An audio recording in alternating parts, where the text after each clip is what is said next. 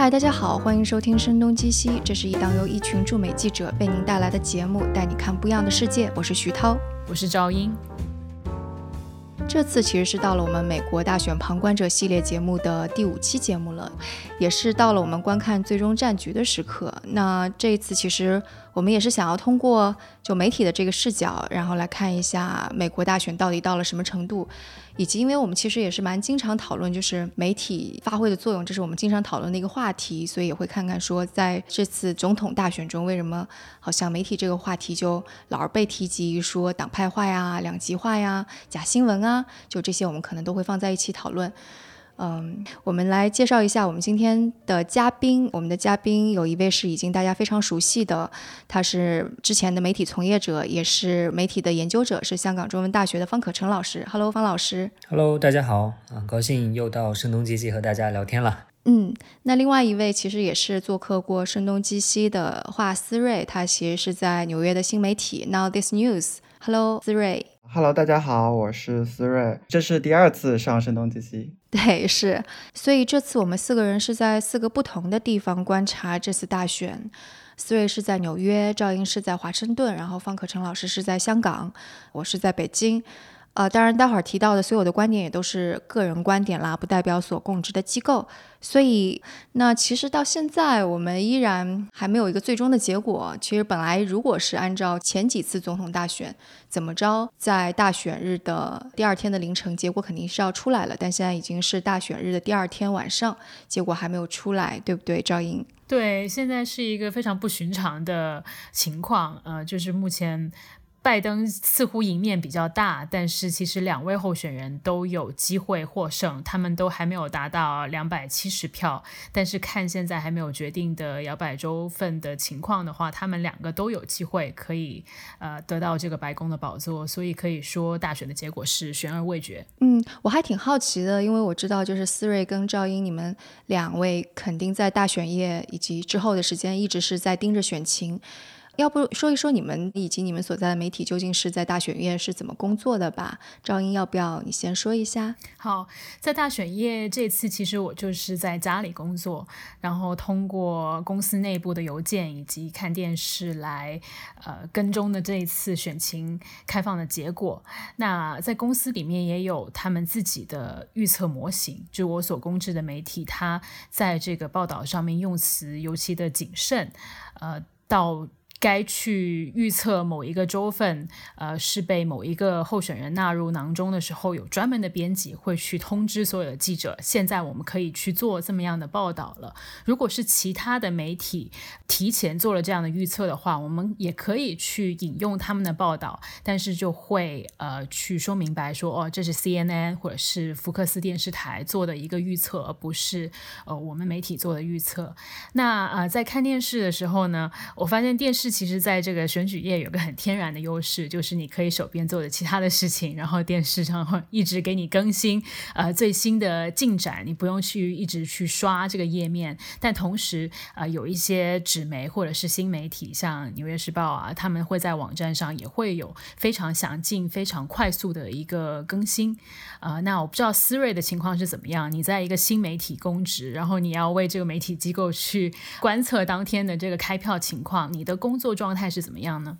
对我当天其实扮演的是一个有点类似于所谓的这个 decision desk，也就是这个决策台去决定这个选举结果的这样一个角色。但是因为我们的机构相对来说规模比较小，我们没有一个专门的这个预测团队，所以我们还是主要去依赖一些大型的主流媒体的这样一个对于选举的预测和选选举的观察。呃，我们一般的标准是，如果美联社说宣布了某一个州，然后是特朗普或者拜登获胜，或者其他两个主流媒体宣布的话，我们可以确认这个周应该是比较的确定了。我们是一个以视频为主的这样一个媒体嘛，很多视频啊，很多图片啊，其实之前都已经准备好了，就等待说一个周的结果确定，我们就可以发布出来了。所以我就是这个告诉他们这个周的结果已经确定，然后发布出来的这样一个人。你们有特殊的工具去追踪有其他的预测机构的？这些数据吗？还是说，其实你们是要不断的手动去刷其他的网页这样子？嗯，我们就是有 AP，也就是美联社的这样一个服务。然后，但是另外一方面，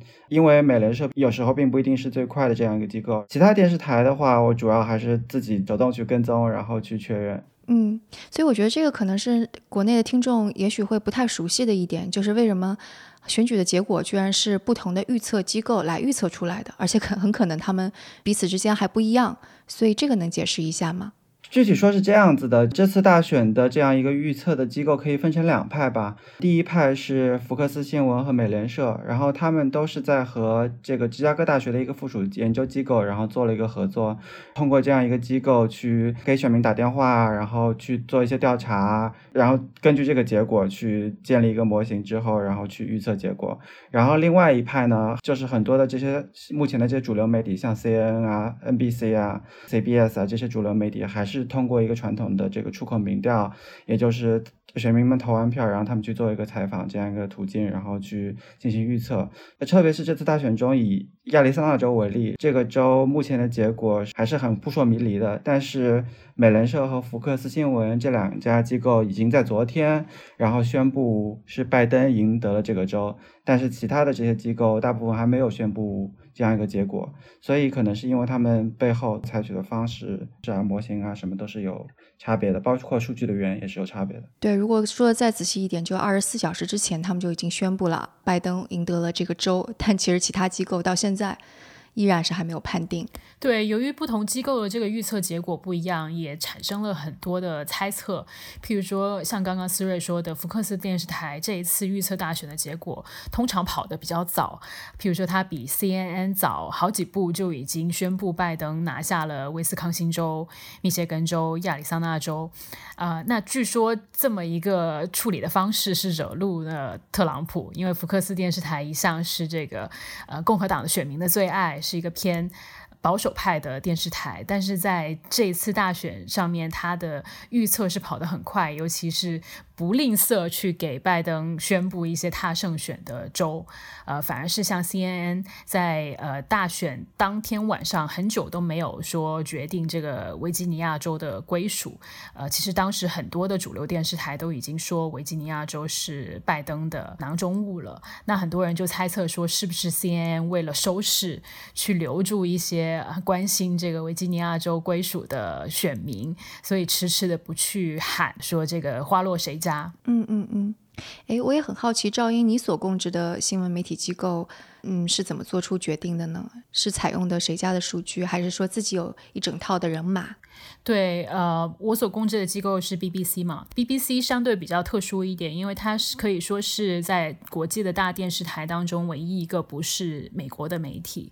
呃，那它在美国的一个合作方是 CBS 电视台，呃，所以根据思睿刚刚所说的，BBC 的方针是更接近他刚刚所说的第二派，就可能以比较传传统的方式去调查这个出口民调，再来决定说，呃，哪个州到底是。归属于哪个候选人的？所以你可以看到，说 BBC 电视台在决定这个州的归属的时候，其实也是相对比较保守、比较稳妥的。啊，包括我现在打开 BBC 的页面去看，他还是说拜登赢得的选举人票是两百四十三票。那在纽约时报上面已经说是两百五十三票。那在福克斯电视台上面就更加接近了，就是说，呃，拜登只差六票就可以获得这个总统的宝座了。所以可以看到，说虽然有这么多电视台、这么多家的民调机构在做这个预测，他们的措施不一样，得到的结果其实也不一样。那他们好像也不是说很在意跟其他家的情况目前不一样。有一些媒体会更希望自己是达到一个准确的结果的，所以它的标准会比较高一点。我挺好奇的一个问题啊，就是说有没有历史上有没有哪一家媒体做出了很重要的这个预测错误的这种情况？似乎在这个美剧 Newsroom 里面好像有这样的情节。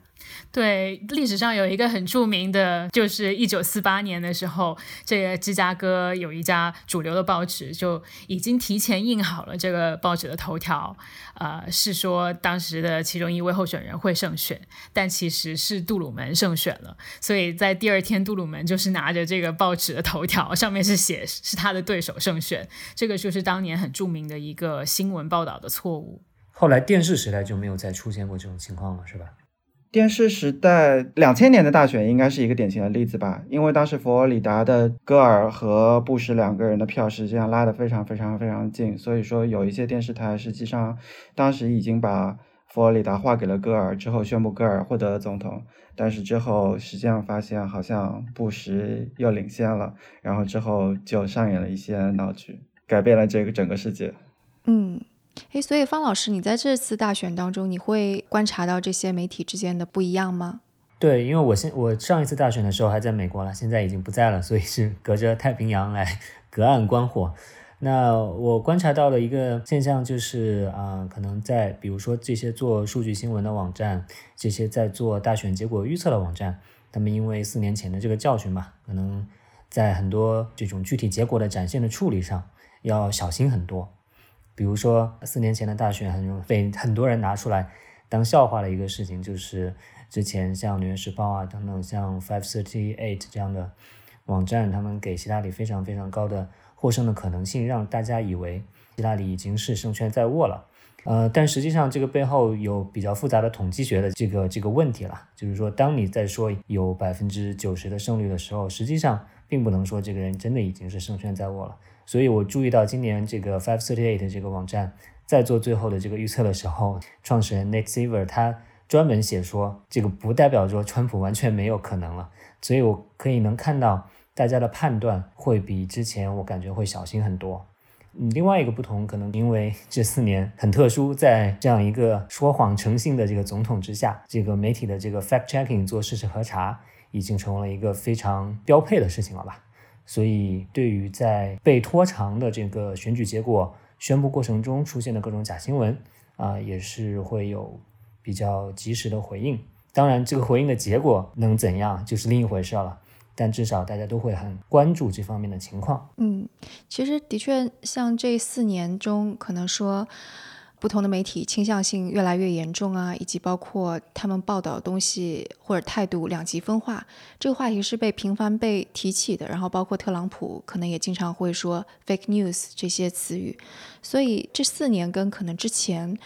因为哪些东西发生了变化，所以可能这个成为了一个现象级的状态。我觉得说媒体这个两极化或者是党派化，已经不是一个很新的话题，这其实是呃近年来都有的一个状况。那互联网的时代，这个状况就更加加剧了，因为我们知道社交媒体有这个回音壁，你可能只会看到自己想看到的观点。那同时，媒体是一个高度市场化、竞争非常激烈的行业，那他们是要去。抓住某一个特定群体的观众的，所以对于媒体来说，它如果是有一定的呃观点上的偏向性的话，是有利于去抓住这一个特定群体的观众，那可能也是市场当中生存的手段。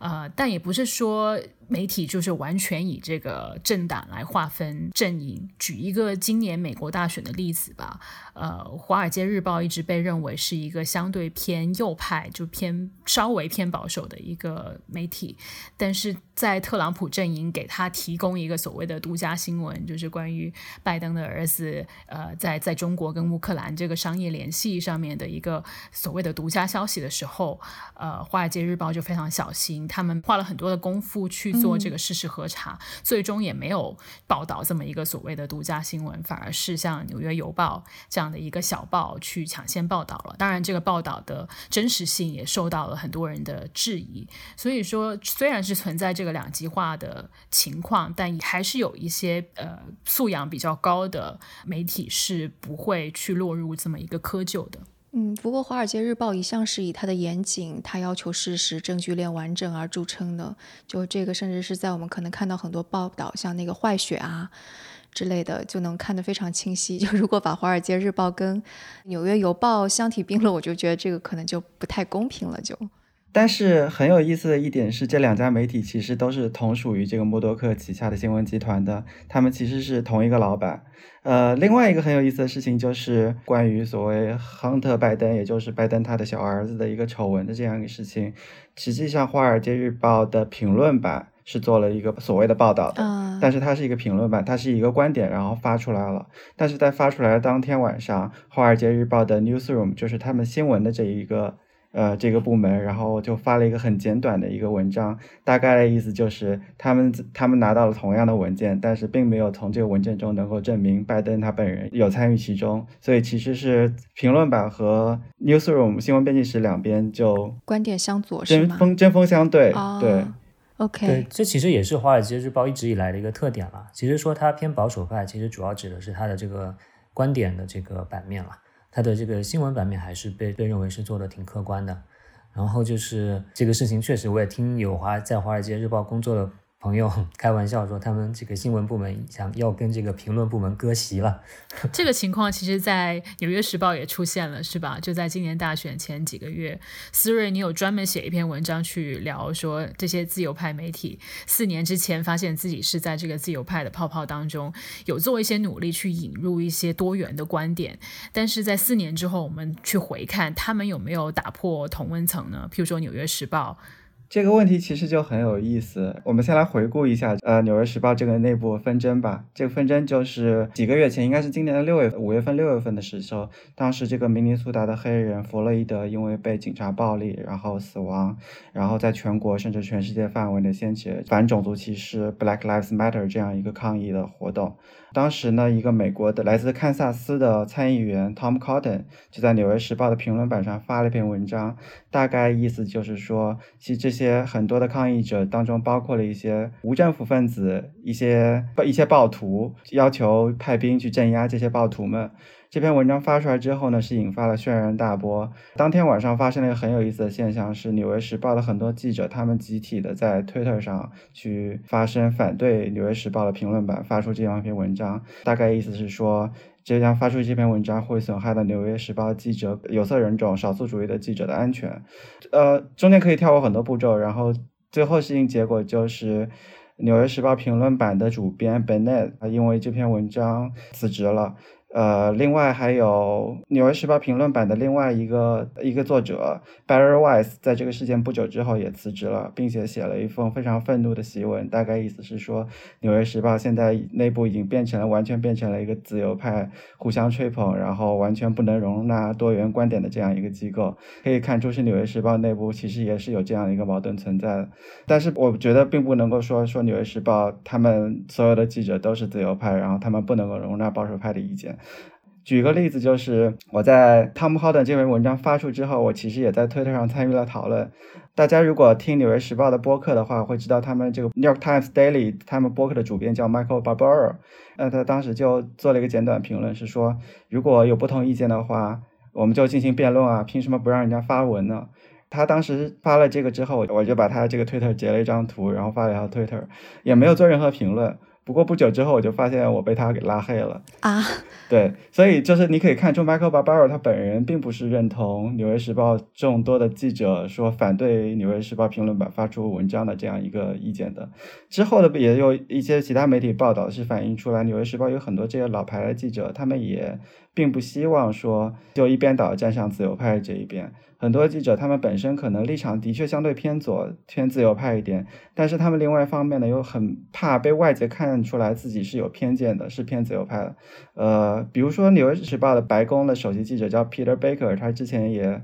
在做采访的时候表达过一个观点，是说自己作为一个记者不应该表达党派的立场，所以说他不会在选举中投票。这个观点也当时引发了很多争议。嗯，但我觉得做记者就好分裂，就是如果按照他的说法，那就你没有办法行使。政治权利了，就如果为了保持中立的话，没错，就是我相信在《纽约时报》或者其他这些传统媒体内部，还是有很多这样的记者是觉得记者不应该在任何事件上表达任何的观点的。嗯，因为就是你刚刚说的是自由派的记者可能还是要表现出中立的，那那更加保守派的记者呢？嗯。退一步来讲吧，我们一直在讲这个所谓的自由派有一个生活在自己的泡泡当中，其实保守派那边他们也生活在自己的泡泡当中。他们媒体的生态可能跟自由派这边不大一样，呃，一个是他们的这个电视媒体可能只有福克斯其中最重要的一家，呃，另外的话。他们很多保守派获取信息的渠道也是跟自由派完全不同的。举个例子吧，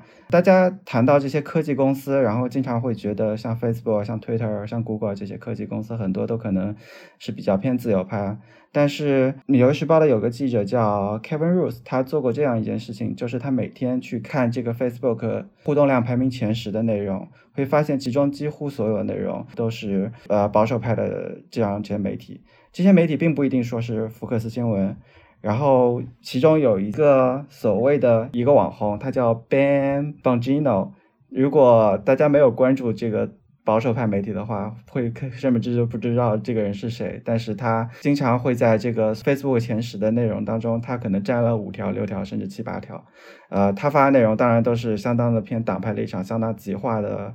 的一些内容。但是很多保守派的群体、保守派的选民，然后他们会非常愿意去看这样一些内容，去消费这样内容，去分享这样一些内容。可以想象，这样内容能够在 Facebook 这样一个全网、这样一个如此大的平台上排到每天排到前十，而且不止一条内容排在前十，这是多么可怕的一件事情。嗯，不过这个好像的确是有数据支撑。我看到那个 Pew Research，Pew 对他说，在从呃一四年到一九年这个期间，你会看到偏。民主党派的偏自由派的人，他们对媒体的信任程度其实是并没有下降太多的，不信任程度可能有些增加，但也不是变化不是太大。但是偏保守派，他们对媒体的信任是大幅度的降低，不信任是升高非常多的。所以基本上也能够印证你刚刚说的说的这一点吧？对，我就想说这个是一个很好的一个例子啦，因为刚才我们讨论的大部分都还是说这种正规的机构媒体。那就像赵英说的，机构媒体它也有自己的问题了。那比如说商业化是它的一个呃比较大的一个特征，但是也是一个比较大的弊病。相对来说，赵英工作的 BBC 就能在很大程度上避免这样一个商业化的问题，因为它是一个公立的一个公共的媒体。那作为一个商业化的媒体，其实美国的这个政治传播的这个学界一直对这个商业媒体对大选的报道批评最多的一点呢，就是说。把这个大选就是叫做 horse race，描绘成一个像赛马比赛一样。那实际上这仍然是大部分商业媒体报道这个选举的一个主要的这样一个框架吧。我们甚至说我们在在中国来看大选的人，也是像看赛马一样，看这两边的比分，谁又上去了一点，谁又下去了一点，对吧？那实际上这种赛马的这样一种框架会带来很不好的后果，就是一个是说大家把这个竞选大选这件事情就变成了一个游戏，数字的竞争的这种游戏。但实际上，竞大选它本质是什么？它本质其实应该是大家去选最符合自己利益的、大家最赞同的这种竞选纲领的这样一个候选人。但看上去大家似乎都已经忘了，你说拜登他的主要的主张是什么？川普他主要主张是什么？似乎变得不重要了。所以这就是一个主要的这样一个赛马的这样一个框架的这样一个弊病了。一定程度上也会加剧两极分化的情况，因为它会大大的增加这样一种啊竞争性嘛。那反而就忘了说，在民主社会里面，我们到底为什么要有大选？其实就是让大家一起来决定接下来四年国家的方向应该往哪个方向去走。好像大家在这样一场赛马游戏中都忘了。所以这个是政治传播学界对这个机构媒体批评最多的。但实际上，我想说的是，比起这个来说，今天我们面临的情况其实更严重的是说。机构媒体在相当一部分人，包括就是最重要的就是大家刚才说到的保守派倾向的这种民众当中，已经没有影响力了，已经没有这种信任度了。那这些民众更愿意相信，就像思睿刚才说的，一个个人网红啊，他写的东西。那我昨天写了一篇关于这个大选目前的情况的一个很快速的文章，结果就有人跑到我的这个网站下面去留言，因为我在里面提到了一点，就是说川普会发布一些。假的新闻说像拜登和中国的关系怎么怎么亲密啊什么之类的，他就会说这个怎么是假新闻呢？这个就是真的呀。然后说你们这些左派媒体对于这个呃亨特拜登的事情就完全没有报道啊，你们就在压制这个事情啊，对吧？我觉得我想刚才我们都在讨论是说华尔街日报如何有节操没有报道这个假新闻，但是在 那一位留言者的眼里面。这就是完全是一个媒体产业，特别是所谓的左派媒体在压制真相的这样一个表现了。所以我觉得，在今天我们在讨论这个两极分化的时候，如果仅仅去关注这个机构媒体是远远不够的。实际上，更重要的分化是发生在大家到底会不会看机构媒体。所以这个确实是美国现在的一个很大的问题。方老师说的这个媒体的分化，其实最终的后果就是大家对事实都没有一个基本的共识了。譬如说，昨天晚上还在看这个开票结果的时候，呃，就已经有一些华人的川粉在微信上会说说，啊，特朗普早就已经超过了两百七十票了，就是这些左派媒体一直都不去公布。我也不知道他们的资料来源是哪里，他们是如何计算这个选举人票的。但是确实就是这个国家或者说这个。世界已经对基本的事实都没有一个共识了。那在机构媒体来说，其实记者也需要做很多的内省的工作。我最近听了一个传播学者的讲座，我觉得挺有启发性的。他主要去研究美国媒体关于大选的报道是怎么影响美国的选民的行为的。他有两个主要的观点。他说，在记者跟政客之间的战场上面，选民已经成为了牺牲品。同时，他也指出说，从七十年代起，就是电视开始兴起之后，美国已经过于崇尚说，呃，在电视上面聊这些政治点评家、策略家他们的观察跟预测，选民的角色反而被轻视了。而且，由点评家来设定这个叙事之后，媒体很容易踏进一个误区，就是要去找这些策略家说的一个完美的采访对象。比如说，今年大选，大家聊的很多的是这些成交的白人人女性选民已经不想再去投特朗普了，所以所有的媒体就去找这么这么一个代表的人物。但其实他们是不是真的有代表性呢？是不是真的代表了国家的一个趋向呢？其实。记者本身的工作是应该去找寻真实在这个呃土地上发生的事情，但是现在他就被这些策略家、点评家去牵着鼻子走了。对，在一定程度上也是因为他们好像就是点评赛马比赛一样，看哪匹马跑得好。没错，啊，就忘了是说我们究竟为什么要有这个游戏了。对，我觉得类似的是，就是你看机构媒体刚刚说，因为它是一个商业的媒体，所以它需要去用这种点评赛马的方式来获得更多的观看量或者自己的权威性，然后转化成一套商业模式。然后现在我们转过来看，其实更大的战场在 social media 这上面，它也有同样一个跟商业密切相关的激励机制。我们说，二零零八年的时候，奥巴马的胜利其实某种程度上是 Twitter 上那年轻一代的胜利。当时我们还觉觉得，嗯，这是觉醒的一代，所以他们更多的在 social media 上面，Twitter 上面散布他们的理念。但你看到二零一六年时候特朗普的胜利，那可能就是更多的人在 Twitter 上面，然后他们未必是有更多的信息甄别能力。而到现在，我们看的越来越清晰的就是，呃，像 Facebook 或者 Twitter 这样的公司，并不是有意想要去推这样的结果，而是这背后他们的算法是希望有更多的流量，因为希望有更多的流量能够产生更多的商业利益，所以他们的算法是把那些能够带来，呃，仇恨、激烈情绪、吸引更多目光的这些东西推送到大家面前。然后形成一个这种循环，所以就感觉好像无论是在什么时候，可能商业利益在背后都是非常巧妙的扭曲了一下现实，使得大家的注意力从更真正重要的东西方面转移到其他东西方面，而现在好像是没有什么回头路可以走。是说到社交媒体，其实今年社交媒体在美国大选的角色，比起四年前也是有一点点改变。最近社交媒体开始去做更多事实核查的工作，譬如说今天大选的第二天，呃，特朗普连续发了好几个推文，是质疑说有这个造假的行为，呃，说民主党做了一些欺骗的工作。那他的这些推文在 Twitter 上面是被标记为有误导性的信息的，但是。我不知道两位嘉宾是怎么想的，就是这些社交媒体的呃尝试，真的有去减少假新闻在这些平台上面的传播吗？还是对于特朗普的支持者来说，这反而是又一个证据，说这些左派媒体以及科技公司都是自由派的，都是要来欺骗我们的，他们反而会对这些平台越来越不能相信。嗯，那我先说一点，就是我想这个事情肯定首先是必须去做的。因为如果是放任这样的消息在这个社交媒体上去传播的话，它一定会造成更大的这样一个破坏。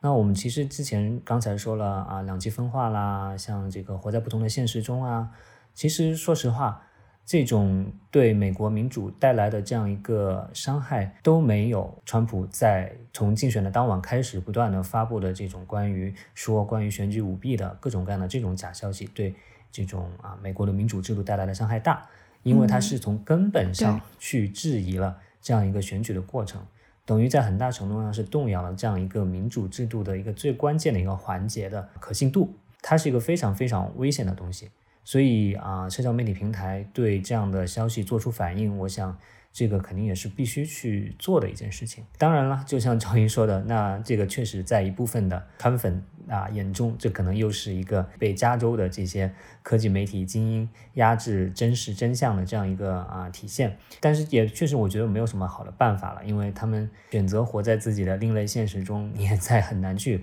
改变他们的这个想法，除非。川普自己出来说点什么，所以啊，我我只能说这是一个必要，但是在那些川普的死忠粉啊看来没有什么太大帮助的这么一个事情。对，而且 Twitter 是这次在这个所谓的事实核查，在这个某种程度上可能去限制特朗普的推文传播的这样一个事情上做的比较的激进的这样一家平台。相比之下，可能 Facebook 做的这些措施就相对来说比较的。缓和一些，可以看到，就是推特采取这样一个激进的措施，也引起了不少争议。呃，刚才有提到这个 Hunter Biden 这个事情，最早是《纽约邮报》发出了这篇文章，发出来之后，这个链接在推特上直接就被封掉了。有几个记者，然后是转发了这个链接，他们是为了进行一个事实核查，或者对这篇文章进行一个质疑，但他们账号也被也被禁言了一段时间。这个事情之后也引发了很大的争议，大家都会觉得推特这样做是不是做的太过了？呃，而且另外一个问题就是，现在来看这些平台都没有一个普遍适用的一个标准，因为他们的规模实在太大了，他们并不是说只针对是美国这样一个国家，他们针对全世界数数百万然后数亿的人口，呃，每一个国家都。有自己不同的文化，都有自己不同的这个定义言论自由的标准，他们没有办法做一碗水端平。就是 Twitter 这个 CEO Jack Dorsey 之前在做客泰山医院听证会的时候，就被质疑说：“你对特朗普的这个推文做这么多实质核查，你为什么不对伊朗的这个独裁者，为什么不对别的国家这样一些独裁者公开呼吁暴力的这样一些内容做更多实质核查呢？”这样问题其实互联网平台其实很难回答。嗯，对，我觉得 Hunter 这个其实是一个特别好的例子来说，社交媒体其实他们无论是做这个审查还是不做审查，其实都有点进退维艰。因为当时 Twitter 说把 Hunter 这个链接给禁掉，它也是有理由的，说因为当中有泄露了隐私啊，而且这是 hack 来的信息啊，其实是违反了社区规则的。当时同时很多其他做 fact check 的记者被禁言了之后，很多记者就很恐慌，就会说我们很多的这种 source 来源其实也。是相当于是会有一些些隐私侵犯，或者其实是并不是公开信息来源，而是类似于某种 hack 来的信息。那是不是我们以后做调查报道就不能够使用这些信息？如果发到 Twitter 上，或者是我们的链接发出来，也要被你 Twitter 来进行审查？那我们还能够做调查报道吗？以及我们对于新闻的审查是应该由你 Twitter 这样一个平台来做吗？所以之后好像 Twitter 也是就是撤回了对这个链接的，如果我没有记错的话。所以我觉得这个还是蛮能够体现说，在没有完善的一个呃规则之下，Twitter 这样子的 social media 平台究竟扮演什么样的角色，的确是一个进退两难的一个一个事情。但我想给一个比较乐观一点的这个解读啦。从你刚才描述的这个事情来说，我觉得它就体现是在一个规则还没有完善、没有确定下来的情况之下，实际上是有这样一个 negotiate 空间在的，对吧？记者发现这个事情，然后抗议，然后推特修改了，我觉得就是一个反馈机制，修正了之前过分审查的这样一个错误。所以我觉得，其实只要你能够容纳这样的 negotiate 空间的话，对他的这个判断没并没有那么那么的悲观了。嗯嗯嗯嗯，那我就为了讨论的方便，我给出一个悲观的观点吧。啊，就是我觉得社交媒体的这个角色，可能在我们的生活当中会越来越重要。虽然现在已经很重要了。那刚刚我们说到这个所谓的谈判跟主流媒体之间的一个呃 dynamic 一个一个动向，其实就是两种媒体传统跟新兴的媒体的平台的一个碰撞。那在社交媒体变得越来越大的过程当中，它必然会出现无数更多的问题，它会成为一个自己独立的世界。我是要提问说，这样的科技平台真的有责任跟有能力能够推出这么多的规则吗？就拿今年的大选来说，那现在还没有说尘埃落定。特朗普应该会继续利用他这个 Twitter 的平台向他的支持者喊话。那之后他提出更多有争议的观点，呃，甚至说更激进的方式来抗议这次大选的结果跟点票的过程。那 Twitter 可以去做怎么样的回应呢？他难道就把美国总统的 Twitter 整个删掉或禁言吗？就我很难想象说他可以拿出呃跟特朗普的权利相比拟的一种规则来去规管他的发言。嗯，最主要我觉得社交媒体在这个事情上它是有利益冲突的，因为你看，它其实对于它的股东而言，或者对这个公司的发展而言，它就是想想要有更多的流量，给它带来更多的广告，这是符合公司跟呃股东的利益的。所以无论怎么样，它的算法肯定是有一部分的，我们说 KPI 也好，去设这样一个目标。那如果这样一设的话，其实更加。能够在这个平台上面发出更大声音的，一定是挑动大家情绪、吸引大家目光的这部分内容。但是同时，你说如果它更加好像要显得更加有道德、更加有企业社会责任，它就又得设立另外一个不一样的 KPI，更加的节制，然后去审查。所以我觉得这是两套东西，本质上是互相冲突的。所以我自己也不觉得让呃这些大公司或者社交平台本身自己推出。类似于左右博弈这样的规则有可能，我觉得更可能的是，也许需要有外部的力量推动。但这个力量究竟是来自于政府，还是来自于什么？来自于政府，我们是不是要恐惧于政府把手伸得更长？我觉得这是很未知的东西。那我就继续来扮演一个这个比较乐观的这个角色了。我觉得徐涛刚才说的这个是没错，是有这个背后的利益冲突，有它的这样的流量取向在。但是我们这两年已经看到科技公司已经发生了很多的变化，包括说推特这次的表现为什么激进，和他推特之前完全非常自由放任的这个政策好像变了转了一个大弯。那实际上我就是我还是觉得是只要美国的这样一个很多复杂的这个民主机制没有失灵的话，它就是会在一个互相制衡的过程中间的。比如说之前发生的这种去邀请到国会去听证这样一个事情，包括美国大量的媒体对科技公司的监督，美国民众的监督，美国的这种非政府组织 NGO 的这种监督啊，这种力量。实际上都会对科技公司的做法产生制约，所以科技公司才会愿意说，在他们原来的这样一种纯粹为了流量利润的 KPI 之外，设立其他的 KPI，因为他会知道，如果是一条路走到黑的话，他肯定会公众形象非常差，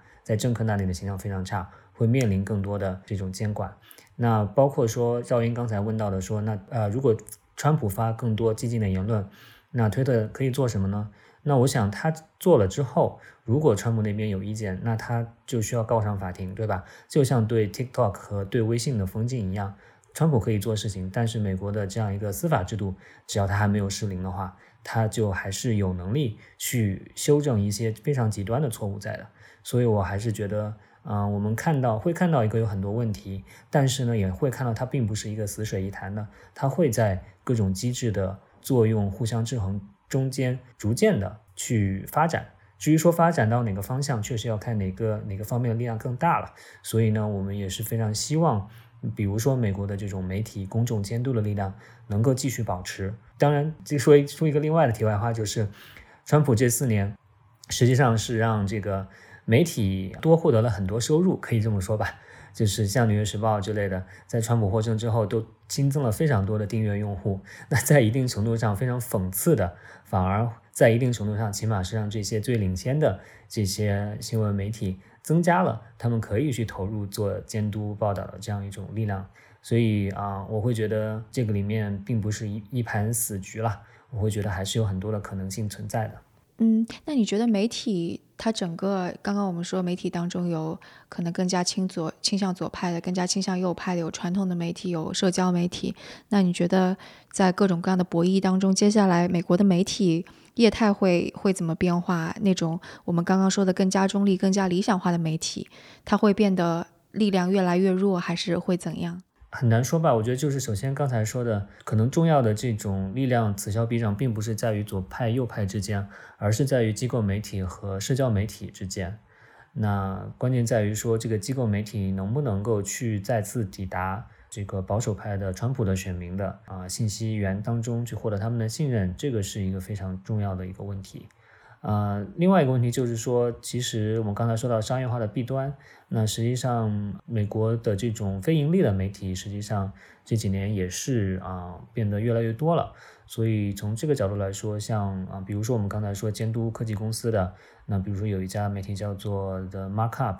它就是专门做监督科技公司报道的一家啊，更多是由基金会支持的这种非盈利的形式出现的。所以我会觉得，嗯，接下来可能会变得更加的多元吧。啊，的确，特朗普的这四年可能给了很多传统媒体，最主要的是这些电视媒体，给了他们一个续命的机会吧。因为其实过去的很多年以来，一直都讲的是说，这些传统的有线电视会慢慢走向衰弱，因为他们的这些收视人群越来越老龄化，收视的人群呢就规模可能越来越小，越来越多的年轻人会不去订这个有线电视，而是通过网络去获取信息。但是这过去的四年，整体上来说，即便这个传统这些电视媒体，他们的收入可能增长的比较缓慢，但是他们还是保持了一个增长趋势。呃，所以说就讲回来，就是特朗普的这个四年给他们带来一个续命的机会，让他们没有必要说一定要去转型，一定要去做社交媒体，一定要去做网络媒体。但是现在特朗普很有可能即将下台。立一个 flag 了。如果他下台了之后，这些传统的电视媒体他们没有了特朗普这样一个收视的利器，接他们接下来该如何生存呢？这是一个非常有意思的，以后可以观察的这个方向了。我觉得他们很多可能会更多的花更多资源投入在这个网络，投入在社交媒体上，这样子给社交媒体的这样一个环境，这样一个生态又会带来怎样变化呢？这也是很有待观察一件事情。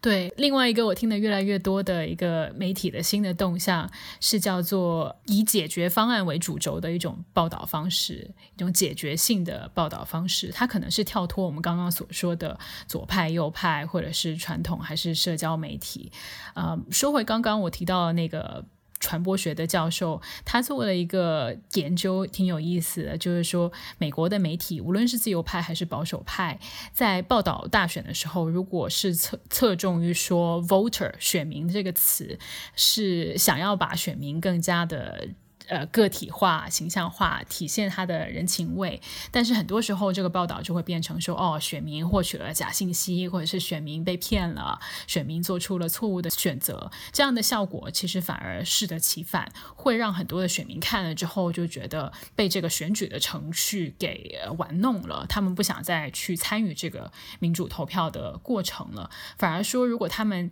呃换一个词讲。Vote 就是投票或者是选票，呃，去强调这个票本身是如何重要，政治人物是用什么方式来寻求这些选票，这些比较客观的陈述，反而会动员到这些民众去投票。就等于说，现在我们看到各种各样的新闻的消费者都会提到说，哦，不想看新闻了，因为看了觉得很焦虑，好像世界上都是这种坏消息。但如果新闻媒体可以去更多探索。解决的方案，呃，在报道这些所谓的坏消息或指出现在系统的一些弊端的时候，呃，除了发出反思之外，也去试着找一些解决方案，去去鼓舞人心，反而会让更多的人去愿意关注这些政治报道的议题。我其实不太理解你说的解决方案是什么意思，就是你说我们把事实给说出来，这个我理解；反思评论这个我理解，但是给出解决方案是记者能够做到的事情吗？譬如说，在美国大选的报道当中，很多的媒体会去关注说其中的政治现金啊，这个竞选过程当中花费的巨大的费用，以及党派斗争怎么让这个社会非常的分裂，这些都是真实存在的情况。但是，除了发出这种知识分子式的反思之外，我们还能多做些什么呢？我觉得是新闻记者可以去反思的地方。譬如说，你作为一个记者，你去报道选举，你是希望去让这些。选民出来投票的，但如果你写出来了这样的一个他们看起来很残酷、很悲观的现实，反而让他们对于政治产生反感、冷感，呃，觉得自己参与了也不能做什么，那这可能不是记者想要的。所以我在想说，这种解释再加上解决方式的呃报道，我们可以怎么去多做？很难说一个报道就可以提出一个政政策方针去彻底改变这么一个选举的程序，呃，但是。是不是可以往那个方向多去探索？起码告诉选民说，从他们的角度出发，就是他们以一己之力，他们可以做一些什么力所能及的事情。对，这个主要其实是修正之前新闻媒体报道的一个倾向了，那就是只报道坏的事情、糟糕的事情，所以这个其实也影响了普通民众对世界的判断。就是实际上之前有好几本书。啊，包括像啊啊史蒂芬平克的书啊，都指出，实际上这个世界在过去一百年、几十年都获获得了非常非常大的进步。但是呢，可能在一定程度上，因为新闻只关注坏消息，所以使得大家对这个世界的走向这个判断是非常悲观的，完全没有意识到其实我们已经取得了非常多的进步。所以啊，更多的这个解决提供解决方案的这种解困式的新闻，它更多的是说我们不是要回避问题。但是我们其实也要指出来说，那些在平时之前的这种报道范式之中容易被忽略的那些，已经在修补、已经在做进步、已经在啊提供解决方案的这些人，我们给他们更多的报道的空间、时间，那这样其实也能够激励更多其他的人说，哎，既然另外和我可能差不多的人，他可以做一些比较创造性的想法，或者做一些实际的事情来改变身边的一些具体的问题，那我可能也有这样的啊能力去做。所以这个是对之前的这样倾向的一种修正。这个听起来特别像我们做商业新闻跟科技新闻的记者经常做的事情。做了很多年之后，就发现我们怎么总是在说创业公司好。但但我还有一个特别好奇的问题，就是我不知道有没有一个例子，因为刚刚我们说不同的媒体可能对于不同的事实会做出不同的解读，然后影响到了选民或者影响到了读者的行为，有没有这样的非常具体的例子可以来说？嗯，具体的例子其实，因为美国政治的一个特点是集中于一些 issue 的，也是集中一些有争议的这个具体的话题政策的。嗯，比如说关于堕胎、禁枪这些是具体的议题的。那比如说把堕胎的这个问题更多的是去放在一个这是一个关于生命有关的议题，还是说把它放在一个这是一个母亲女性的选择权的这样框架之下？然后把这个禁枪的问题更多的是放在一个，嗯，避免大规模枪击案、保护生命的这样一个框架之下，还是放在一个威胁个人自由、违反宪法第二修正案的这样一个框架之下？其实有挺多的研究，通过实验啊、调查的方式，会对人选民会产生什么样的影响？那基本上结果是说会有这个影响吧，但是我们也不能夸大这个影响，因为实际上选民在做决策的时候考虑的东西，其实是对它的影响因素实际上是非常多的。我在看就这次全举这个出口民调，有一个很有意思的现象，就是在问这个选民你最关注的五个议题是什么。然后拜登的选民当中有百分之八十二的人选了这个议题，包括新冠疫情。然后特朗普的选民当中同样有百分之八十二的人，他们选的这个重要的议题包括经济。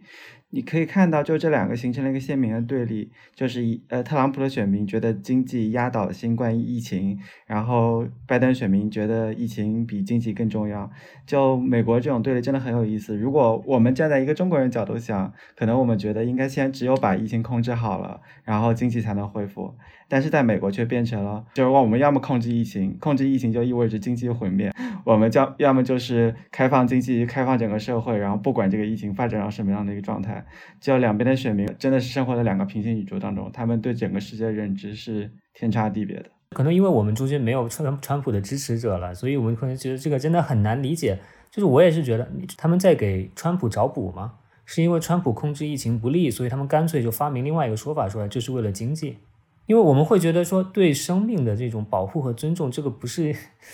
在任何社会中的一个普世价值吗？所谓的我们为我们什么时候需要去给美国人普普及普世价值了？我觉得从川普支持者的角度去看，他不是说就完全放弃防疫，他是觉得说防疫也不需要说把所有整个经济都关闭，呃，让人们不能去上班上学。这其实可能也掺杂了一些美国人对于自由的。那个认识，我觉得美国人是自由诚可贵，没有任何东西价更高的，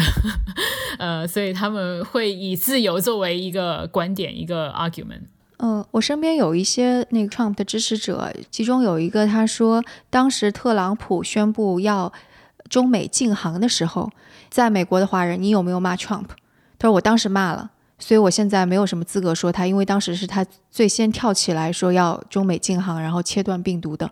所以他是拿这个作为自己的论点，觉得其实 Trump 是做了事儿的。然后另外一个人他说的是，美国是一个联邦制的国家，具体实施政策是在呃各个州，而不是在总统。总统他其实拥有的权利是非常有限的。Trump 已经做了他最大的可能性去说啊，是有这个疾病啊。断航啊，而具体这个州哪个州爆发了什么，这个是州长应该管的事儿，所以跟这个锅不应该甩到 Trump 身上。所以这是我听到的另外一个观点。然后当然还有一个观点是他其实并不是支持 Trump 了，他只是一律的觉得大政府就是有问题的，他就是认为应该是小政府，所以他支持共和党，然后就觉得支持共和党就得支持特朗普，是这样的一个逻辑。啊，当然，对新冠疫情方面，最后一个人就因为他讨厌大政府，所以他不想让政府来干涉自己应该做这个做那个。他觉得每个人都应该为自己负责任。对，我觉得特朗普是一个非常高超的公共传播者，就是你看他在这些大的公众议题上面的叙事都很成功的为他自己推脱了责任，争取了更多的支持。譬如说新冠疫情，可能很多国家的第一反应是疫情已经来到了家里了，就必须要。先把这个问题处理掉，但是特朗普是很快把这个疫情叙事成为一种外国的病毒，所以他的反应是去切断跟中国的旅行、跟同行，呃，而不是说在国内去做更多的这个防疫的工作。那他的支持者也是很买这一套。那他在大选夜，其实特朗普也用了非常类似的这个呃重塑叙事的一个方式，譬如说大选夜大家关注的都是是胜选，谁会获得。胜利这个词，但是他就把这个词换成了 steal。他说民主党人正在窃取他的胜利，就他率先去宣布了一个没有太多事实根据的胜利，然后把焦点转移到民主党人在窃取这个事情。那他的支持者就把整个的注意力都呃放在了这个新的关键词盗取上面。所以回答了刚刚方老师说的那个，为什么就不理解为什么 Trump 的支持者会认可 Trump 的作为？两位嘉宾有没有什么想说的？譬如说，在大选的后续，特朗普的支持者会怎么去反应？如果他真的落选的话，这些美国人之后何去何从？他们会听从特朗普以外的人吗？对，昨天晚上就是刚刚选举结果开始公布的时候，然后如果你去刷朋友圈或者刷推，哪怕是刷 Twitter 的话，会发现很多人就是一片的悲观，觉得。啊，特朗普赢定了，肯定要再来四年了。但结果目前发现，至少不是这样子的。今天才是大选投票截止的二十四个小时之后，所以我不觉得我们现在可以对这次的选举做任何的判断。包括昨天，其实有很多人去说，民调这次又错的离谱。其实民调这次的确又出现了偏差，但是还很多还是在误差的范围之内的。我觉得还是暂时不宜做过多的判断。包括特朗普如果下台之后，这些支持者会怎么样？继继续投共和党呢？他们还是会做鸟兽散，之后再也不会投票了，因为特朗普不在了呢。很多问题都是现在没有办法回答的。对我，我想说就是，就算川普输了要下台了。关键是这个美国的民主也会是面临一个非常大的危机的状态了，因为就是首先就是特朗普的选民他会不会认可这个结果，会不会尊重这个民主制度，这个是一个非常大的挑战。然后就是我们刚才说的，大家能不能形成共识，不要活在自己的另类的这样一个事实的世界之中，这个也是很大的挑战。那其中就包括一个非常重要的关于我们今天最开始的这个话题，就是媒体，大家能不能重新去增加对这种机构媒体的这样一种信任度。这个也是接下来这个考验美国民主质量的这样一个非常重要的这样一个指标了。嗯，我觉得很可怕的一点是，就像在选举夜之前，我跟赵英在打电话，还有跟我加州的一些朋友，大家都预期是选举之后会有可能一些暴动啊之类的。所以赵英当时有跟我说，华盛顿的一些商店已经又把木板条给窗户钉上了，是吗？对，在美国的一些主要城市都会出现这么一个状况，就是在大选日之前，呃，路两边的商铺都会铺上木板，把门窗封好，就是预期到可能会出现像今年夏天这个 Black Lives Matter 运动如火如荼的时候，很多呃街上的暴动啊，或者是破坏的活动。那确实，这个是大家读来最伤心的地方，就可以。印证说，美国的民主制度正在受到考验。不是说特朗普胜选就会是世界末日，只是说现在他在没有一个事实根据的时候就宣布胜选，然后可能会在 Twitter 或其他平台上继续煽动他的支持者，而反对特朗普的人也可能在街上去做出一些动作。这些暴力的行为是会伤害美国的这个民主制度的。呃，包括作为一个民选的总统，特朗普他在呃提出这些对于合法选选票啊，或者是点算的一些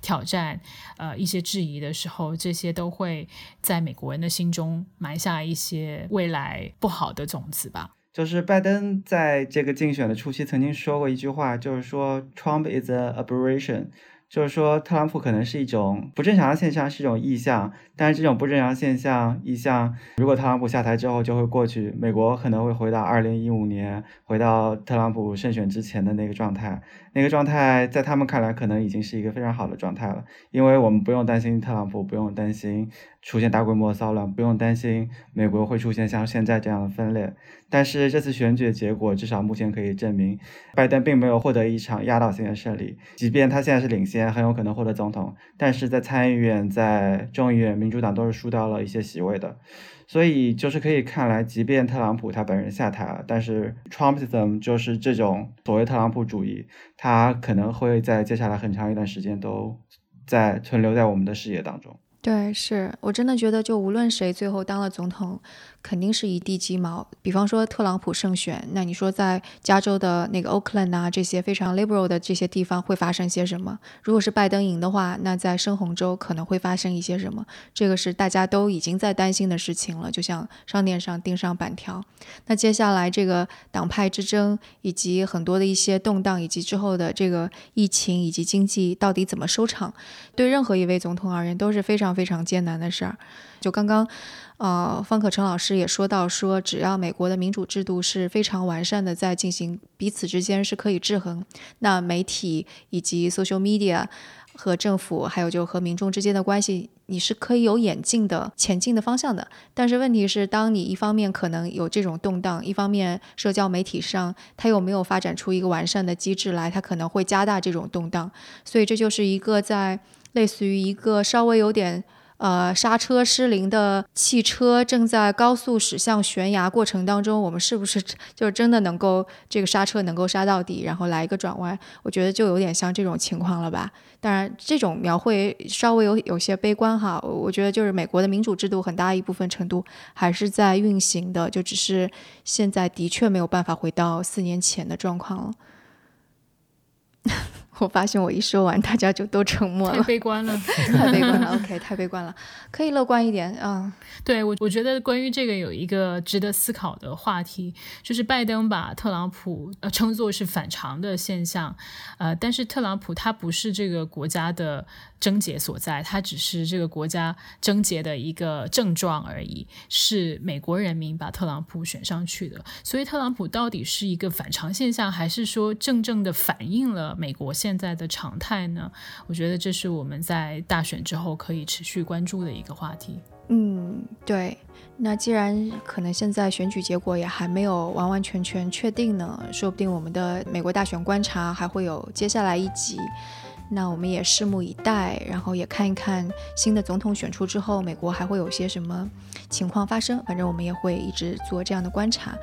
那今天也非常感谢我们的两位嘉宾，感谢方可成老师，感谢思睿，能够跟我们一起来观察这一场大选吧。好，谢谢，谢谢。嗯，那我们下次再见。